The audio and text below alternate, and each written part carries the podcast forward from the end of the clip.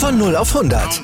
Aral feiert 100 Jahre mit über 100.000 Gewinnen. Zum Beispiel ein Jahr frei tanken. Jetzt ein Dankeschön, rubbellos zu jedem Einkauf. Alle Infos auf aral.de. Aral, alles super. Die Tour de France 2024 wird in Nizza enden, nicht auf der Champs-Élysées in Paris wie sonst immer? Da sind Dinge. Erstmals seit 1905 nicht kollidiert das Tourfinale leider nächstes Jahr mit den Olympischen Spielen in Paris. Daher funktioniert das nicht. Ja, es ist schon irgendwie komisch, ne? Also so gar nicht Tour de France-Feeling, ne? Oder? Ja, aber wohl, ich finde das eigentlich ganz cool, denn es bedeutet mhm. ja auch, dass diese Schlussetappe, weißt du, diese Bummelfahrt mhm. da übers Land nach Paris rein, wo sie dann schon Sekt trinken und eigentlich ja, ja, alles klar. entschieden ist, gar nicht so vonstatten gehen kann, sondern dass es am Ende 2024 nochmal richtig zur Sache gehen wird. Denn die haben tatsächlich für die Tour 24 ein hügeliges Einzelzeitfahren für den Schlusstag angesetzt. Uh, so wie äh, 1989 ja. damals, als die knappste Entscheidung der Tourgeschichte gefallen ist? Richtig, Greg LeMond gegen Fignon, Laurent Fignon, das war ein Hammerfinale damals. Fand, fände ich auch schon geil, wenn es das nochmal so geben würde. Ja, also das ist, müssen wir uns jetzt ja noch anderthalb Jahre gedulden. Geringer fällt allerdings eure Wartezeit auf die neue Folge stand jetzt aus, denn die beginnt mit folgenden Themen. Und zwar ganz genau jetzt. Wir kommentieren Hansis Flick Ausmistaktion, nennen wir es mal so, für den Neuanfang beim DFB-Team. Wir schätzen RB Leipzigs Chancen auf eine Sensation heute Abend beim Man City ein und wir beantworten die brennendsten Fragen vor den DEL-Playoffs. Die gehen heute auch schon los. Das alles im ersten Sportpodcast des Tages nach Opener und dem laufend aktualisierten Newsblog. Darüber spricht heute die Sportwelt. Stand jetzt. Der erste Sportpodcast des Tages. Meinungen, Hintergründe und Analysen. Stand, stand, stand, stand. Jetzt.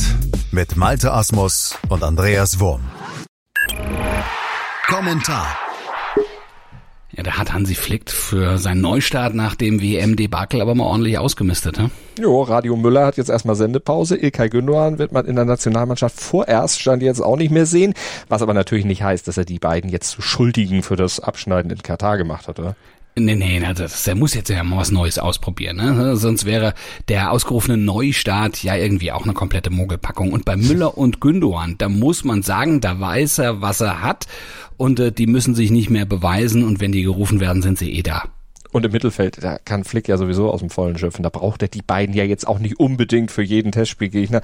Hat er ja noch Musiala, Havertz, Wirtz, um mal drei deutlich jüngere zu nennen, die jetzt natürlich beim Neuaufbau dann auch eine größere Rolle spielen dürfen und spielen müssen. Ja, und vielleicht ja auch dann wieder etwas fußballerischen Glanz zurückbringen werden. Naja, du sagst es gerade. Ne? Das Mittelfeld ist keine Problemstelle beim DFB. Die Probleme liegen da deutlich im Team auf anderen Positionen. Ja, im Tor natürlich, wenn Manuel Neuer nicht da ist. Und ach nee, das stimmt jetzt. Das ist auch ungefähr gleichwertig. Nein, nein. Tor ist auch keine Problemstelle, aber Außenverteidigung und Sturm, ne? Da, da muss man ja sagen, Außenverteidiger, das ist so ein Problem in Deutschland. Innenverteidiger haben wir gute, aber Außenverteidiger und Sturm, da sind mhm. die deutschen Spieler von Weltklasse ziemlich weit entfernt. Mit denen machst du keinem Gegner wirklich Angst. Und äh, diese Probleme, die da auf diesen beiden Positionen sind, die muss die Mannschaft irgendwie im Kollektiv auffangen. Heißt, die müssen als Team funktionieren, damit die Schwachstellen eben nicht so arg ins Gewicht fallen. Naja, und so richtig viel Zeit hat Flick dafür natürlich auch nicht. Ne? In 15 Monaten geht die Heim-Europameisterschaft denn schon los, ja? Ja, das ist nicht mehr lange hin.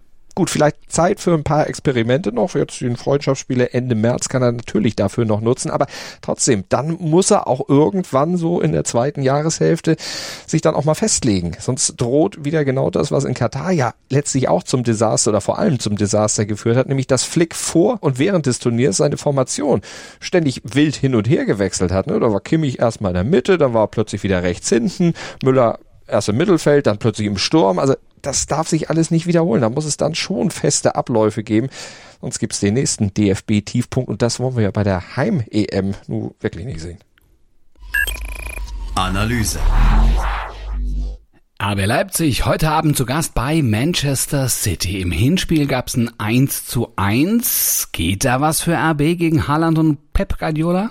Also in Leipzig scheint man dran zu glauben. Max Eberl hat es im Sport 1 Doppelpass am Sonntag gesagt, unmöglich sei das Weiterkommen nicht. Naja, Auswärtstorregel gibt's ja nicht. Ne? Im Prinzip geht's also eigentlich wieder bei 0 zu 0 los. Aber gucken wir mal auf den Kader von City und nur auf einen Namen. Haaland. 34 Tore in 35 Spielen. Das ist, äh, ist der Typ zu stoppen? Ich denke nein. Ja, normal nicht, wenn er aber nochmal so einen Tag erwischt wie im Hinspiel, ja, da hat er ja nicht getroffen, dann vielleicht. Da hat Leipzig aber auch hinten relativ konzentriert gearbeitet, stabil, konsequent verteidigt. Da war nur ein individueller Patzer drin in der ersten Hälfte, ein schlampiger Pass von Schlager und der hat dann eben dieses Gegentor begünstigt von Mares. Sonst hat Leipzig das defensiv eigentlich ganz gut gemacht gegen City und das müssen sie im Rückspiel dann natürlich auch defensiv nochmal so machen, aber sie müssen gleichzeitig auch viel mutiger nach vorne spielen. Das war im Hinspiel, gerade in der ersten Halbzeit, doch eigentlich zu wenig. Da haben sie versäumt, letztlich ja, mehr nach vorne zu machen. Ja, hätten sie das mal machen sollen, ne? Also, äh, denn, denn City wackelt unter Druck ja immer in dieser Saison. Das äh, gibt's ein paar Beispiele für. Und gerade in der Champions League, da stehen sie auch enorm unter Druck. Und ganz besonders, denn diesem Cup laufen sie seit Jahren hinterher. Und genau das könnte ja dann vielleicht auch Leipzigs Chance sein. Ne? City ein bisschen ärgern, sie richtig nochmal unter Druck zu setzen. Aber Natürlich, das wird schwierig. Nicht nur wegen Haaland, der ganze Kader von City wissen wir ja alle, der ist erstklassig besetzt, dann haben sie noch Heimvorteil und Leipzig hat ja auch noch Personalprobleme, darf man ja auch nicht vergessen. Ein Kunku fällt aus, Schlager fällt aus, Timo Werner, der hat zuletzt ein bisschen gekränkelt, also das sind schon Schwächungen. Ja, also fassen wir es mal unterm Strich zusammen. Ein Leipziger weiterkommen ist nicht unmöglich, aber trotz des 1 zu 1 auch nicht unbedingt sehr wahrscheinlich. Hintergrund ja, heute startet dann die entscheidende Saisonphase der DEL. Die Playoffs beginnen mit den Viertelfinals und die werden erstmals seit der Corona-Pandemie wieder im Best-of-Seven-Modus ausgetragen. Das bedeutet, vier Siege sind zum Weiterkommen notwendig. Stets nach 60 Minuten unentschieden, wird so lange im 20-Minuten-Abschnitten verlängert, bis dann ein Tor fällt. Ja, das kann mitunter länger dauern. Ich erinnere mich dann noch an eine Spätschicht am 22. März 2008 zurück. Damals spielte Köln gegen Mannheim. Das dauerte insgesamt 168 Minuten und 16 Sekunden. Ich habe ganz genau damals auf die Uhr geguckt, weil mein Feierabend sich extrem nach hinten verschoben hat. Ah, ja, ja, ob es in dieser Saison wieder so ein episches Match geben wird, das können wir euch Stand jetzt natürlich noch nicht beantworten. Aber wir haben Antworten auf die anderen drängenden Fragen rund um die Playoffs zur 102. deutschen Meisterschaft parat. Zum Beispiel darauf, wer deutscher Meister wird. Ja, wir können mal die Glaskugel gucken. Was wir ganz sicher sagen können, ist Titelverteidiger Eisbären Berlin wird's nicht. Ähm, das ist äh, durchaus richtig, denn die sind nach einer wirklich chaotischen Saison raus. Erstmals seit 22 Jahren nicht in den Playoffs mit dabei. Und erst als dritter Meister überhaupt dann im Folgejahr plötzlich aus den Playoffs rausgefallen. Das ist äh, schon wirklich historisch. Favorit muss man dann wohl sagen, ja, eigentlich Red Bull München, da kommt es nicht dran vorbei. Die haben die beste nee. Hauptrunde gespielt von allen Teams, 19 Punkte Vorsprung gehabt, souveräner Erster. Sie haben den besten Kader, da sind sich alle Experten einig. Sechs Nationalspieler und natürlich auch den deutschen Topscorer Yasin Ilitz. Und der ist ja auch Spieler des Jahres geworden. Ja, und der Gegner zum Auftakt, gut, darf man nicht unterschätzen, aber für München in Normalform sollten die Fishtown Penguins Bremerhaven jetzt nicht unbedingt das große Problem darstellen. Im Prinzip kann man sagen, die Münchner, die können sich ja eigentlich nur selbst schlagen. Eigentlich. Oder siehst du andere absolut. Anwärter auf die Meisterschaft? Also äh, absolut bin ich, bin ich komplett bei dir und mit dem Viertelfinalspiel gegen die Fishtown Penguins Bremerhaven, da haben sie natürlich auch dann natürlich klar, den, die, die, die sich jetzt über die, die, die Qualifikationsrunde noch äh, durchsetzen mussten, eine Mannschaft, die zwar eine Überraschungsmannschaft in dieser Saison war, ne? Bremerhaven, mhm. hä, das ist ja Eishockey, aber äh, das sollte keine Hürde sein. Außenseiter muss man sagen, da gibt's äh, schon den einen oder anderen, ja. Ähm, Ingolstadt zum Beispiel, ja, die mhm. spielen die beste Punktrunde seit 17 Jahren, sicherten sich zum dritten Mal Platz zwei in der DEL. Die haben mit äh, Mark French den besten Coach der Saison und dank ihm auch viel Konstanz in ihr Spiel gebracht, zumindest mehr als die legendären Mannheimer Adler, die inzwischen den Extremen eigentlich die ganze Zeit nur hin und her pendeln.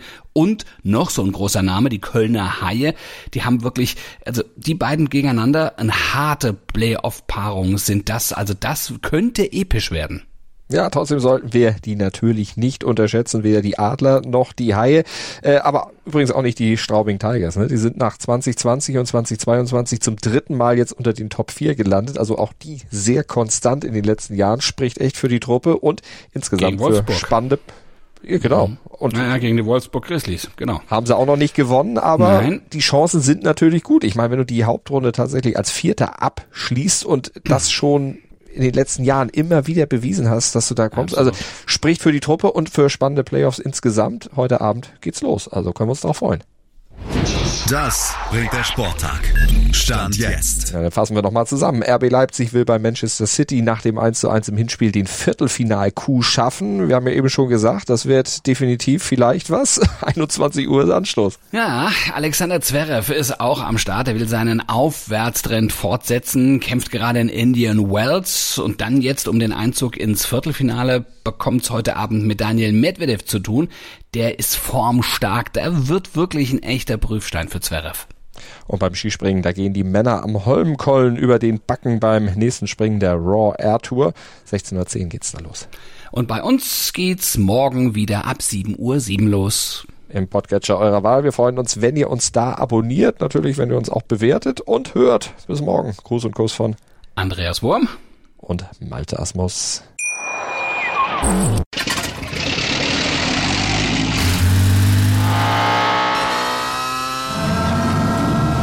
Von 0 auf 100.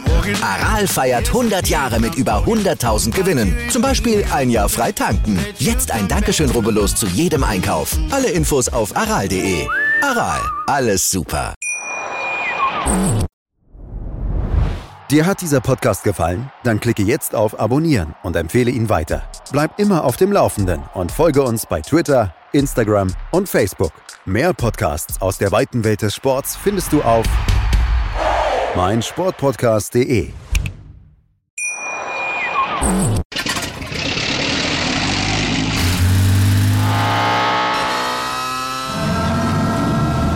Von 0 auf 100. Aral feiert 100 Jahre mit über 100.000 Gewinnen. Zum Beispiel ein Jahr frei tanken. Jetzt ein Dankeschön, rubbellos zu jedem Einkauf. Alle Infos auf aral.de. Aral, alles super.